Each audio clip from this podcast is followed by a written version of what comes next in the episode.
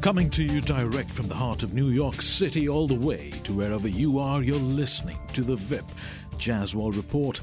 The Greek poet Aeschylus said that there is no pain so great as the memory of joy in present grief.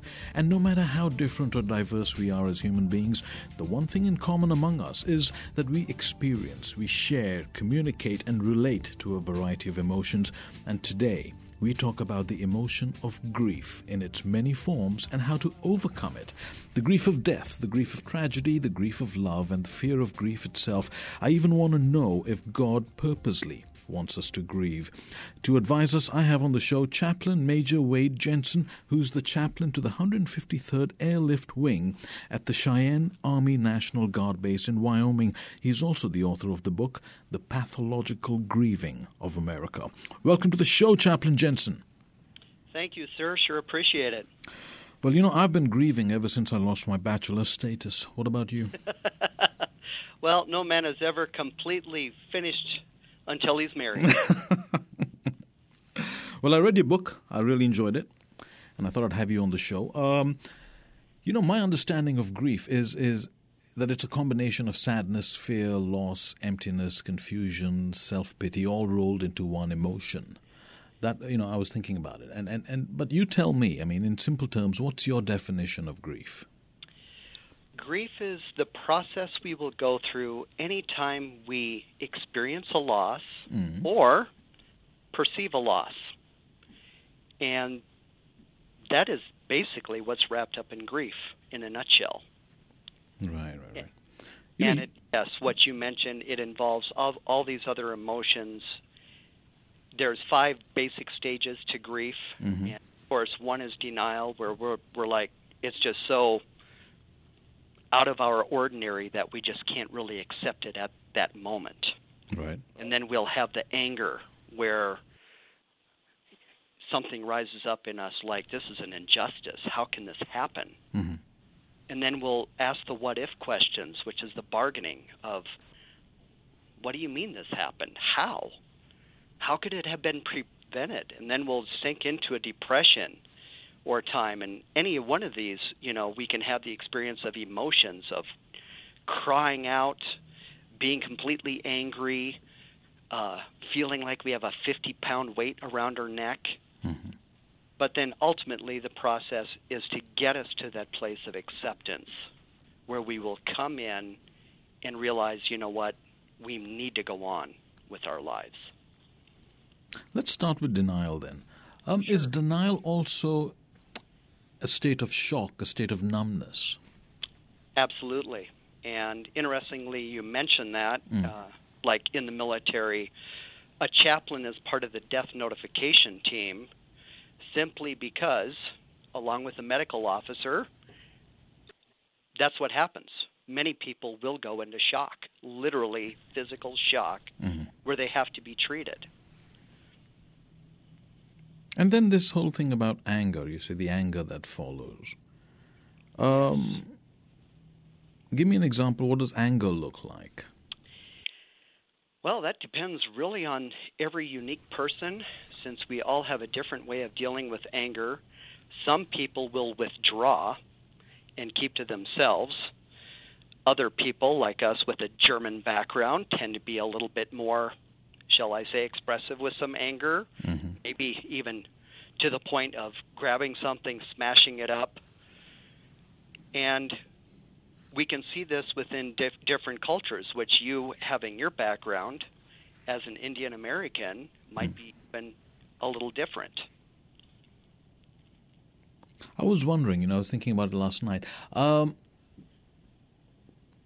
can anger be expressed to God? The answer is yes. And this is the hard part where maybe some people would think, well, how can you be angry at God? Because from my point of view, mm-hmm. we can only be angry with somebody we're in relationship with. Yes. So, anger toward God, in my perspective, is a good thing. And if there is that anger toward God, we need to do three things. We need to say it, we need to express it to him. And whatever that God is for somebody, whether you know you go into a church and literally yell at the top of your lungs, mm-hmm. or you need to go out to the woods and just let it all out. The second part is we truly do need to own it and say, you know what? Yeah, God, I'm angry at you, and it, that ain't going to change right now. And then finally, we we do ultimately need to deal with it. Now, some people when they hear deal with it, that means just you know lock the door and call it good. Mm-hmm. No, we need to approach it, approach God from our perspective, and say, I need some perspective here. I need to really have some assistance in how am I going to get through this. But you know, God is silent. According to some people's view, yes. And yet, to other people, mm-hmm. God's very expressive. Where, and I'll be very self disclosing, where I'm dealing with a diagnosis on my own son of, wow, how am I going to deal with this? And in the midst of that, you know, I've expressed my feelings, yes, to God. Mm-hmm. And in the process, in my circumstances, where they're saying my son could possibly be on the autistic scale, his current teacher has an autistic son.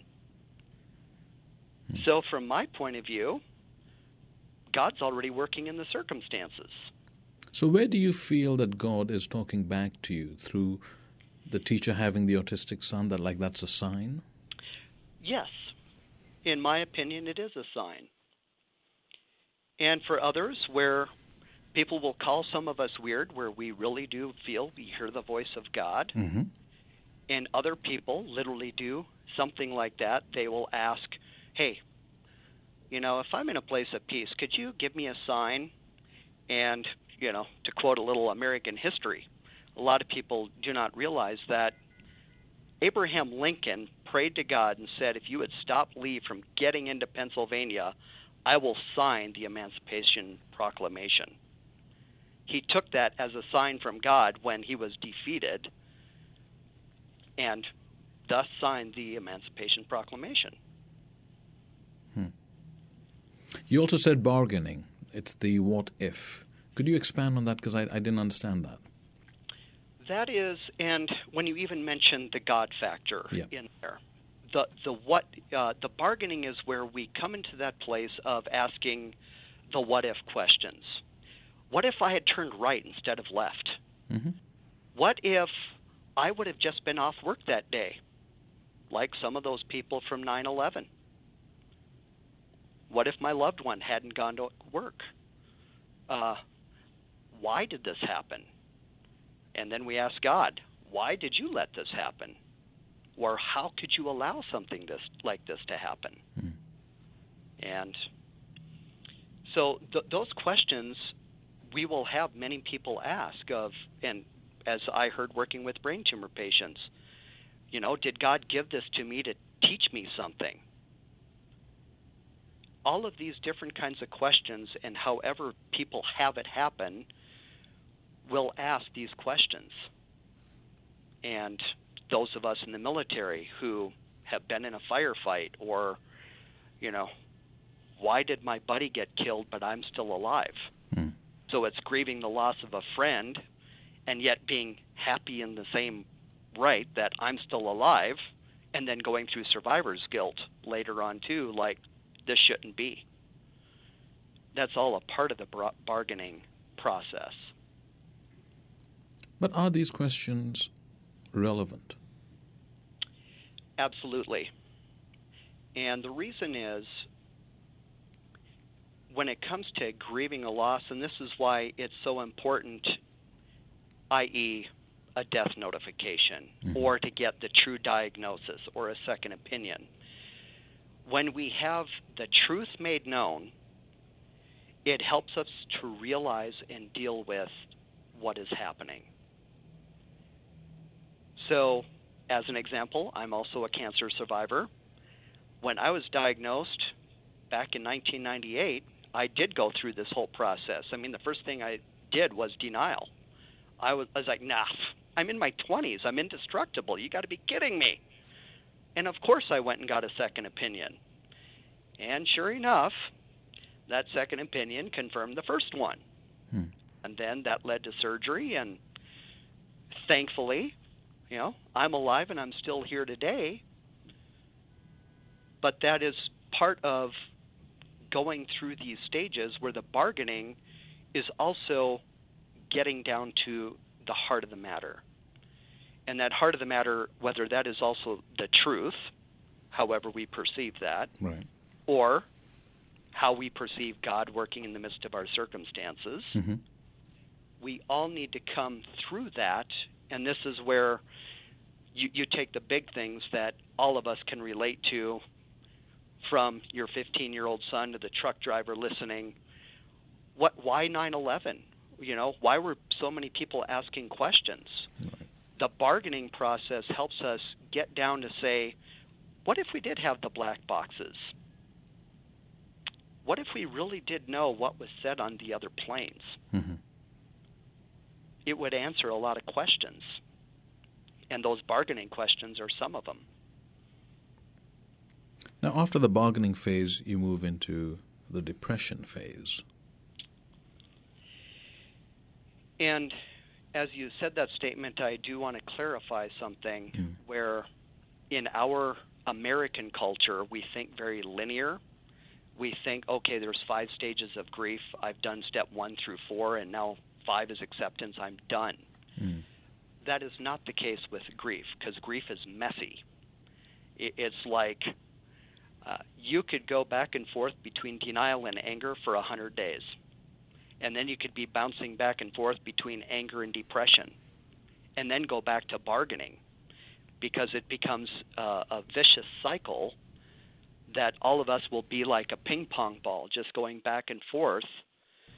And that depression phase, when that hits, mm.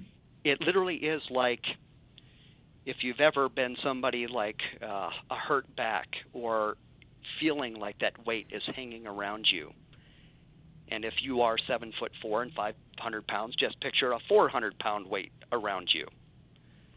Right. Or I'm glad us, you said that. You know why? Because I kept yeah. thinking that it was some sort of a science where, you know, one evolves, then diminishes, and then the next one starts. But actually, it's a state of experiences that can happen in isolation or in combination at any given moment in time. And things can happen that can remind us of mm. the event. And we're, we're going to think, like, man, my friend David died four years ago. Right. I, why why am I thinking about this? And then you realize you're seeing a man dressed in a Hawaiian shirt that looks just like him mm-hmm. in so many ways, and that reminder just tricks something in your brain. Right. And all of a sudden, you find yourself weeping in a public place, like right. I did. But before that trigger happens, that means you've reached some level of acceptance, right? Yes, um, and, and then what does acceptance look like? Acceptance is where it doesn't mean you you've completely forgotten the event. Yeah. It means that you've come to that place and realized I do need to go on. Mm-hmm. And I cannot bring the person back or for those of us who've had health things happen, my same state of health isn't going to be the same from what it was in 1998. Mm-hmm but that hasn't stopped me from going forward. And that's the whole point of coming to acceptance is not living in that moment, but realizing, okay, I have hit that bump in the road. Mm-hmm. Now it's time to drive down the road some more. Right. As part of the acceptance and the so-called the bargaining, does part of that include, and dare I say it, forgiving God? Absolutely. And some people think, well, God could do nothing wrong. Mm-hmm. But from our human perspective, from our point of view, yes, we need to forgive God.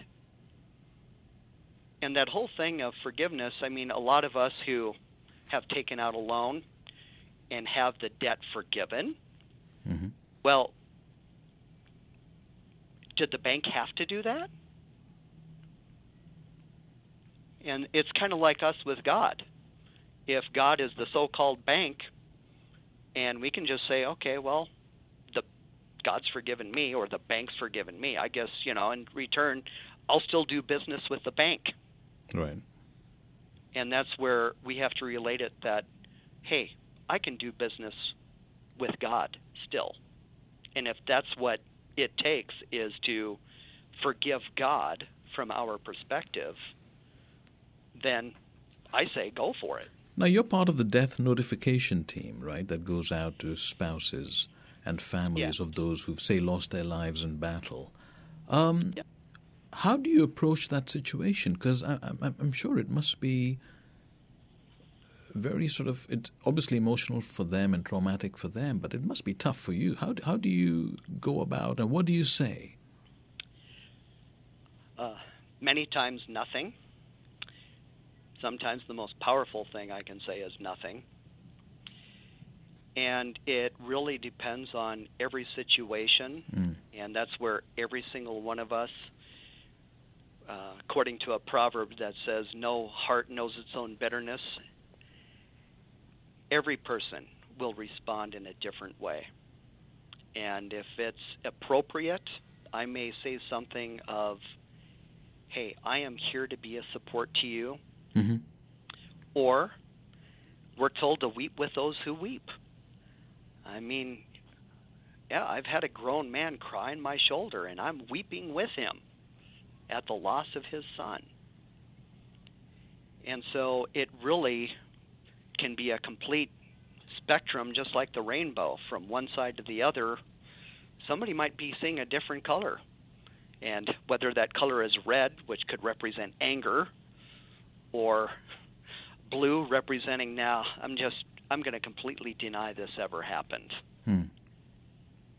And, and as you mentioned earlier, where that denial thing can kick in, and it's, uh, no, we got to actually be giving a little first aid treatment here. Have the person sit down, get them a glass of water because they're about to faint due to shock.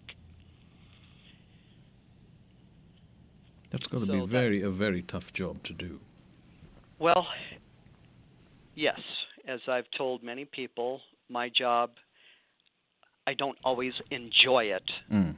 Is fulfilling. Based on your experience, does grief vary in nature depending on the type of loss? I mean, like in, in terms of death, you know, uh, some die naturally, some die in an accident, some die in war, some die through disease.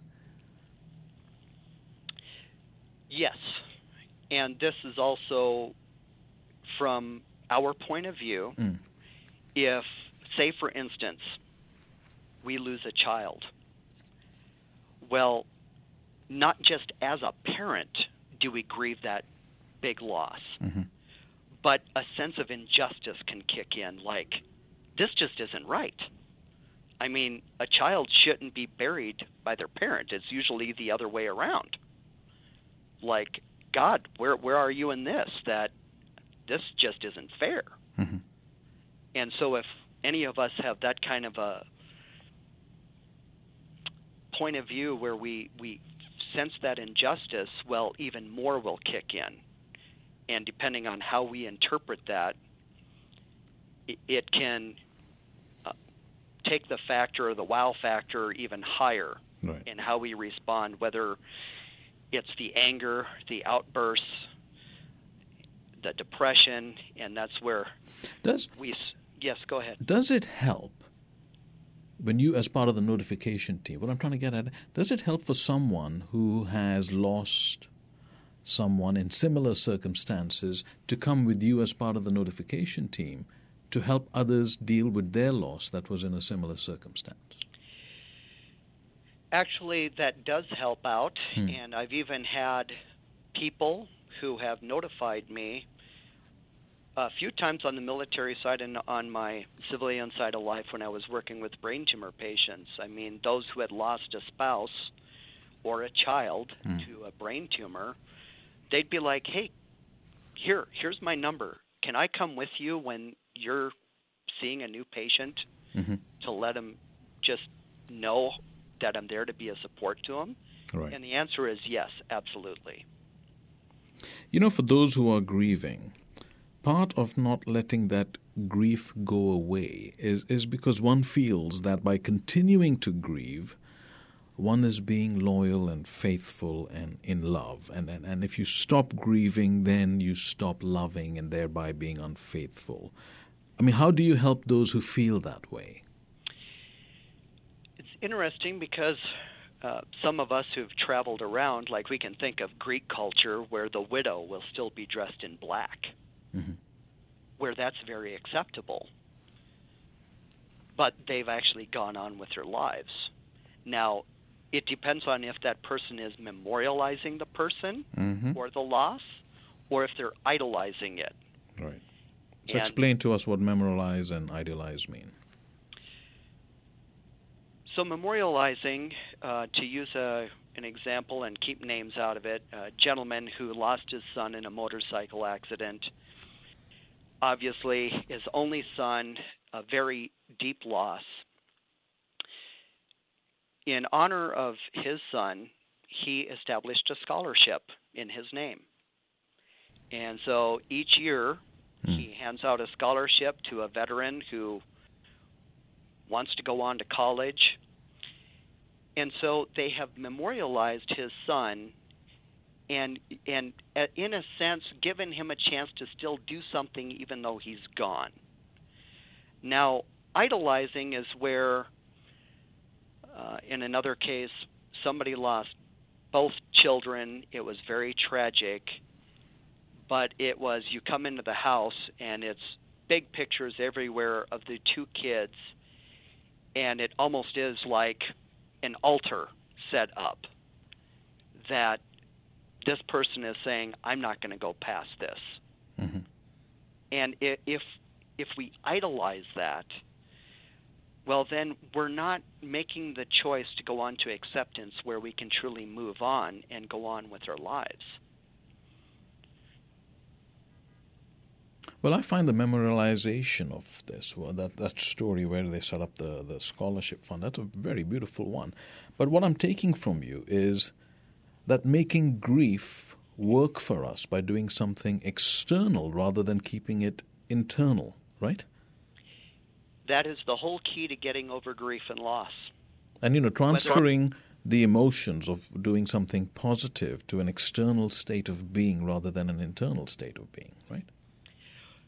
not just that, but just in the very act of grieving, as we talked earlier, whether mm. it's the expressive anger or the the deep weeping, the crying, the outbursts, the the extreme sadness, we need to express it in some way. So you're making expressive be constructive. Yes. I love that. I really love that.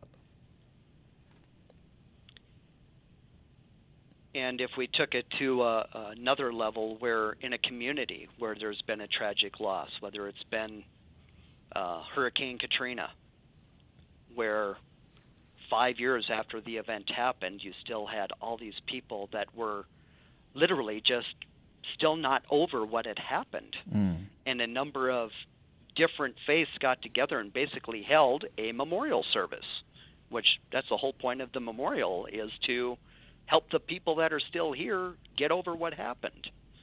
And they literally did a memorial service of saying, okay, we're going to bury this thing in the past and we're going to make a decision right now that we're going to go on with our lives. Part of grieving could also be self pity.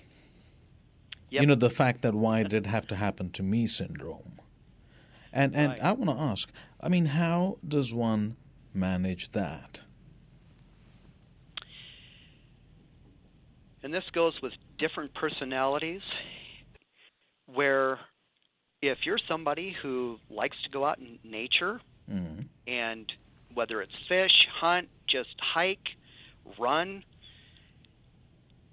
that you can get to that place of I'm gonna I'm gonna walk through this. There's others like myself, for instance. I love coffee. I'm an extrovert. I'd like to get around with a few friends and really just be able to externally process what's going on. And if you know, I'm I'm having friends there not to tell me, dude, you're all messed up. You can't act like this. No, I want somebody to listen to me and say, hey, I'm really stuck in the mud here, and I, I don't know how to get out. And it, it, it, it can be a plethora of different things that people can do. And but really is that does. is that is that's more a distraction? I'm I'm talking about you know feeling sorry for oneself.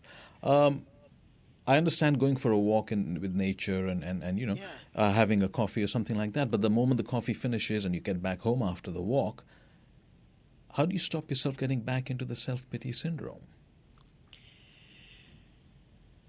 That is doing three things simply. Mm. One is you got to face it. Second is you really have to embrace it. And by embracing it is really acknowledging just what is going on. And then the third is really trying to flip it around. And it's going back to what you even said really well about making it external. Mhm. If I am really sad that, oh, my dad died, but I've got a 90 year old neighbor who needs help with his lawn or needs his snow shoveled. It's when we focus on something else and direct that and get out of that self pity. And it's really by facing it. And we do have to own it. And this is the hard part about grief and loss Right. is yes, it does suck. There's Yeah. no other way to say it. It's hard. No, I think that that's perfectly said, and I think what I'm taking from you is to try and focus yourself on being constantly distracted by doing something constructive, right? Because the moment Yeah, you're in isolation, the moment you're in isolation, or you're back in your house or your room or whatever, and you let your mind wander, Mm-hmm. human nature is such that it tends to go into the self pity, the negativity, and, and the depression mode. Right, and that's where we will have that, pr- and that's part of the whole depression, despair phase. Mm. That that is the reality of it, and that's the point too, where if that is something that we can't get out of, well, that's why we really do need to seek the help, and whether it is a minister, friend, chaplain, counselor, spiritual guide, whatever it takes for that person to help get out of it, is the most important thing to do. But you know, every time I think, I, I, every time people go through this scenario, and we all will go through it in some way, shape, or form, part of us also believe that we don't need help, that we can manage it ourselves, because nobody knows our own personal circumstances. Um, you know, you know, so every uh, it's quite natural for everyone to think that they don't need help. But if someone was to say, "What the heck? I'll I'll I'll- I'll give it a try." Where do we go? Are there any national support places or? There are, depending on where you are in the nation, Mm, there are different places that absolutely will help, and depending on somebody's faith group, there are resources available for people to go through, and especially if somebody loses a loved one through cancer. Uh, part of their insurance should cover a year of grief counseling following the death. And uh, like in my local area, Hmm. besides a church or a synagogue, uh, there's the Center for Loss in south of where I live that can take people through. Uh, down in the Austin area, there's something called Discovery. There's something called Restoring the Foundations that can help people, Hmm. or Cleansing Stream. There, there's basically whatever resources somebody wanted to get their hands on, Right. They could get it. It's interesting actually because what you said was more a reactionary effect after the death or the loss. if we know something is about to happen or going to happen, say in a cancer patient, or say you know when when um, the soldiers embark on, on, on or going abroad and they're getting ready for battle, are there scenarios or, or setups that can help uh, deal with with depression before it occurs?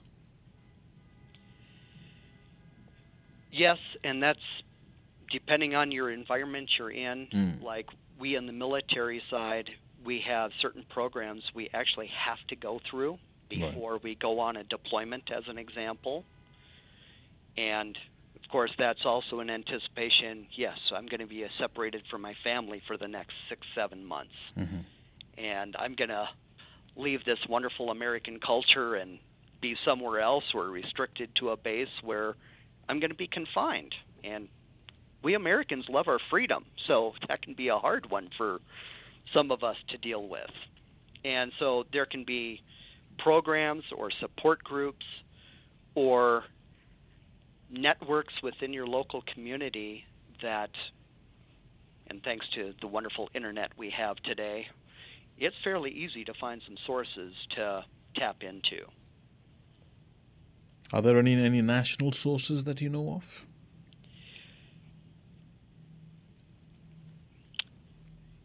Well, uh, as I mentioned, Dr. Wolfelt with the Center for Loss, I know he speaks all around the country, Mm. and that's where international, nationally, internationally, where whether it's ministers, counselors, psychologists, they're available everywhere for people to tap into, and different ones will have groups all around the country Right.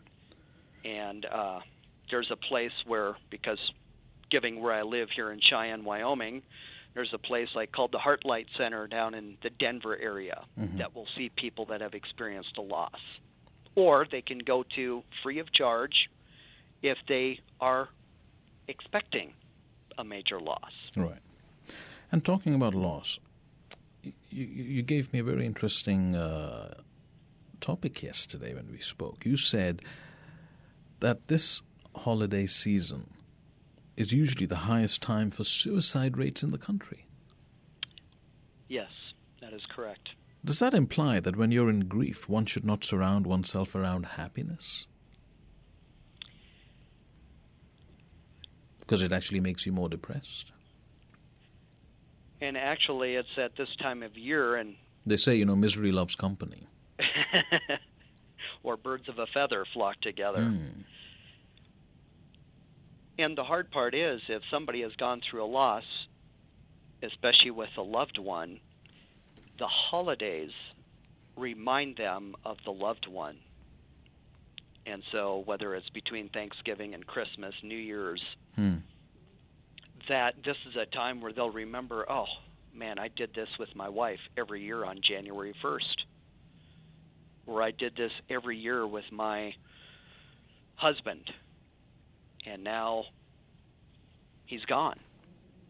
Right. And so this time of year is very crucial to reach out to those around us and just ask the simple question, How are you?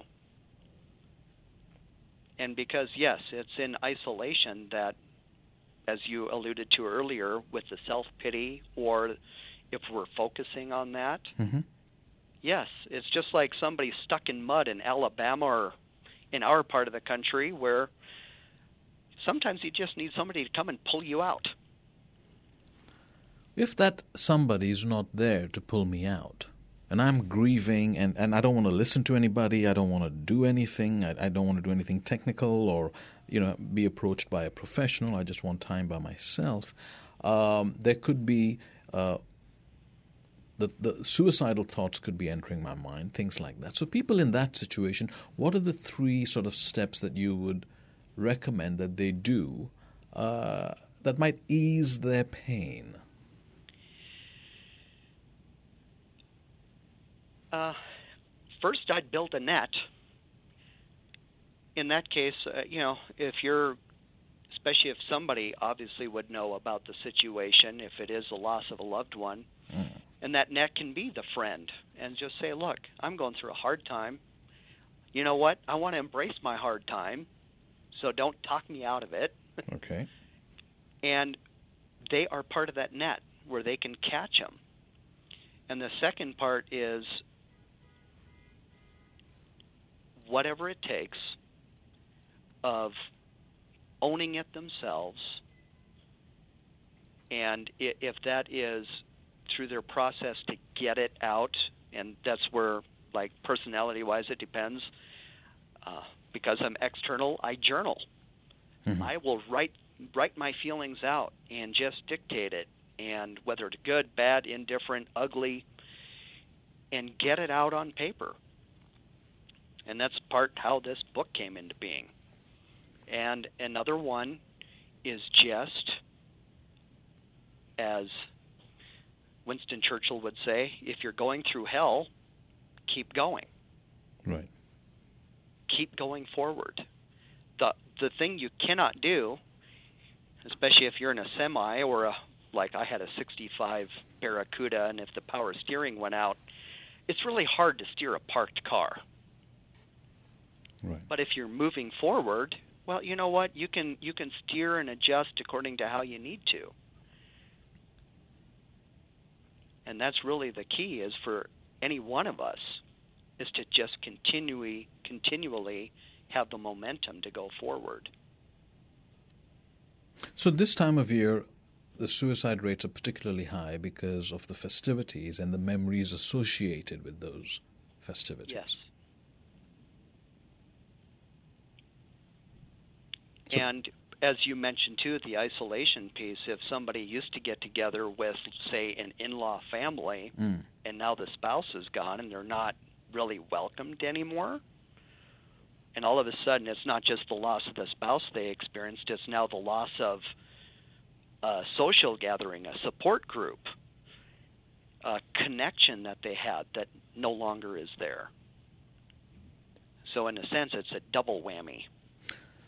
Well, it could be a triple whammy because, you know, if I'm depressed, but still relatively sane of mind, I might not want to take my burden to my friend during the holiday season and, and, and sort of, you know, diminish his passion for enjoying the season. Mm-hmm. That would be the yeah. that would be the triple turmoil that happens within me. Right and that's where in a in a healthy way something's kicking in to realize wow i don't want to drag somebody else down in this. Right. And of course in this part of the country that's where you realize if somebody is on ice you don't want to get too close to help them get out of the ice. You want to be back far enough to be able to pull them out. And at the same time hopefully that person would realize that a rope is extended, that somebody is there willing to help. So, in all of this, at the end of the day, can we all just summarize it by saying time heals everything? Uh, sometimes yes, but hmm. beyond time, I would say perspective. It's how we perceive it. And if if we see it as man, this is just the worst tragedy ever. I'm never going to get over it. Well, if that is your viewpoint, you're not going to get over it. Can you get over it if, if the next tragedy is greater than the previous? And for some people who have experienced tragedy after tragedy, the answer is yes. Hmm.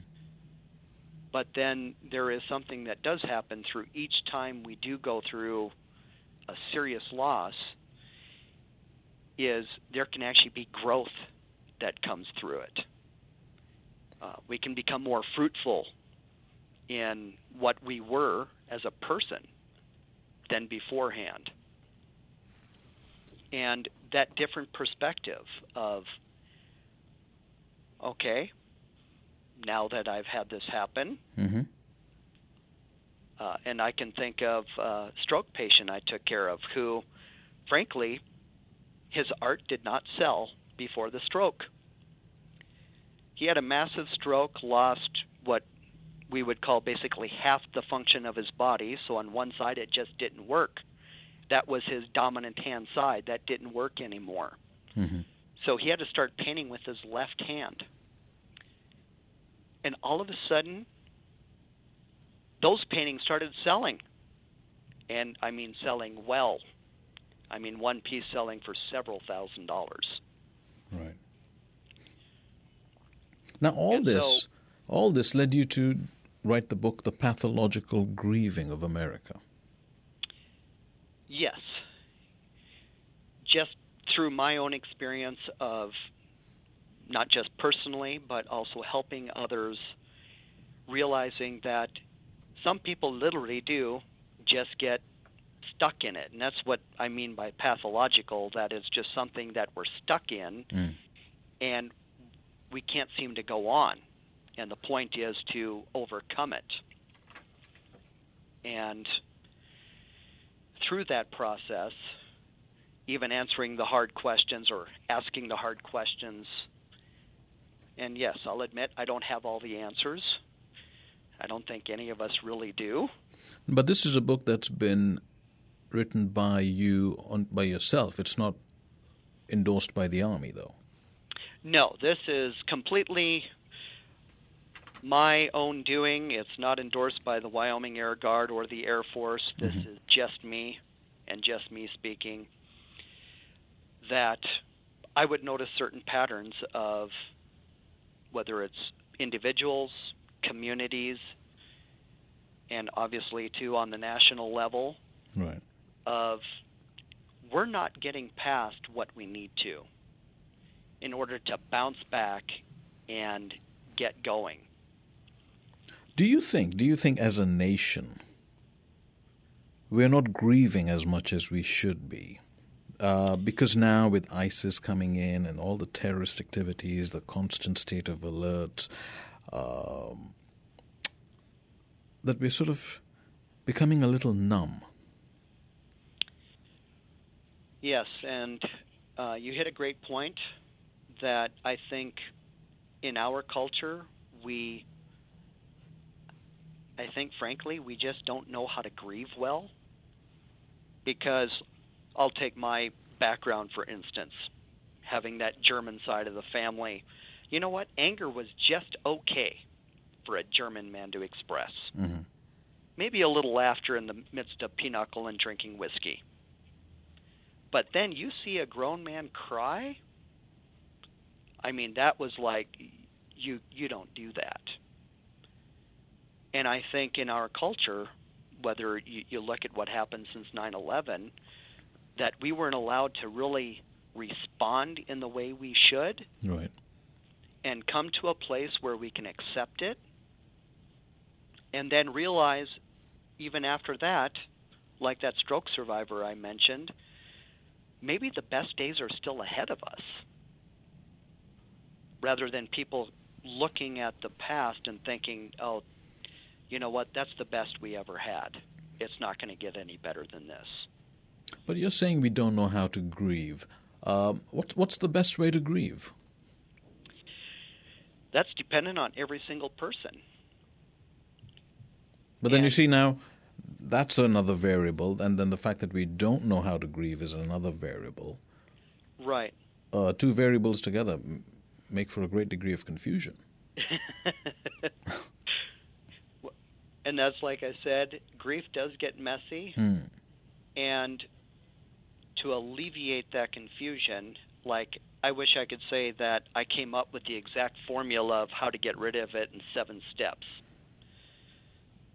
The answer is I ask a lot of open ended questions, and that answer for one person may be completely different than the other. But the answer is not allowing yourself to acknowledge it and to, to, to embrace it. The best part of your book was the whole memor- memorialize concept, which I thought was brilliant, where you're actually transferring what you feel internally to something tangible externally. Uh, and in, in, a constructive manner, where I think that family set up the uh, scholarship fund and making sure you know the fund operates properly and and and it, it's sort of positioned rightly. Uh, it's a distraction. It's constructive. It, it's in honor of, of the person that you lost. Mm-hmm. I, I thought that was simply brilliant. Thank you. And there's other keys in there mm. that, according to uh, what might relate to different people, like that example stood out for you really well. And for another person, maybe it is writing the life story of that person.